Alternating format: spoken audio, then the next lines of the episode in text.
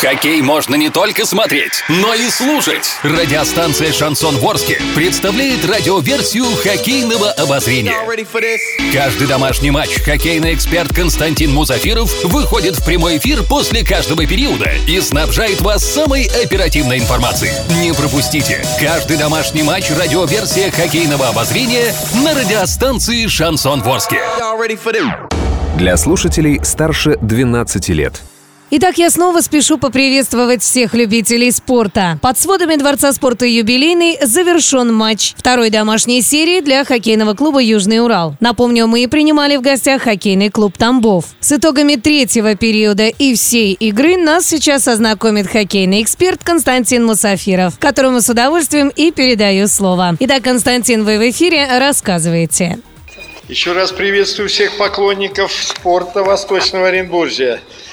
Из Дворца спорта к вам обращается Константин Мусафиров. И, к сожалению, на этот раз я не могу принести вам приятные известия, потому что матч Южный Урал-Тамбов завершился, завершился поражением хоккеистов Орска со счетом 2-5. Практически судьба матча была решена в начале третьего периода. Напомню, что после второго периода счет на табло был 2-4.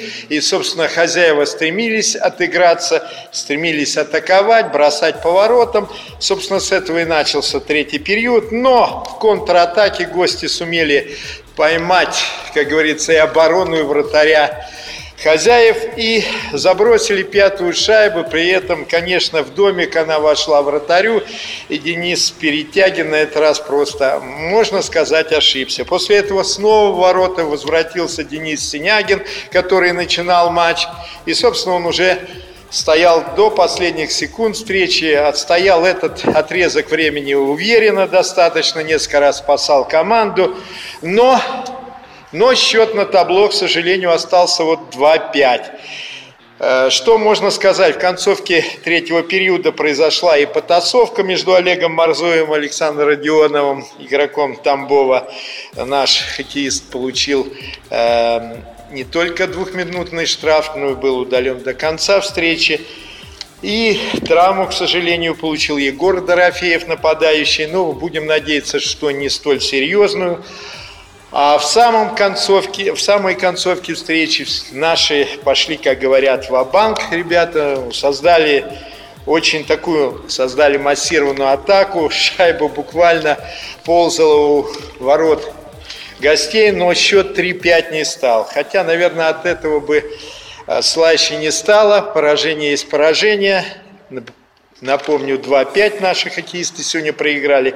Хуже то, что уже четвертую встречу в родных, так сказать, в стенах и у рядом со своими болельщиками очень активными наши ребята не радуют. Вот это необходимо сделать выводы руководству клуба хоккейному э, Южный Урал и тренерскому, естественно, штабу. Но будем надеяться, что Начало все-таки только чемпионата. Э, впереди целая серия игр и в трех последних домашних встречах, которые предстоит провести Южному Уралу, все-таки наши хоккеисты попытаются, я уверен в этом, реабилитировать себя и порадовать болельщиков победами. Вот на такой ноте, дорогие друзья, и завершилась эта игра. Нашему хоккейному эксперту Константину Мусафирову говорим огромнейшее спасибо за этот спортивный вечер. Ну а поболеть за любимую команду приглашаю всех 10 октября. Напомню, именно в этот день наша ледовая дружина скрестит клюшки с хоккейным клубом «Саров». Ну а я, ваша покорная слуга Александра Белова, прощаюсь со всеми до завтра. Ровно в 7 часов утра мы обязательно услышимся.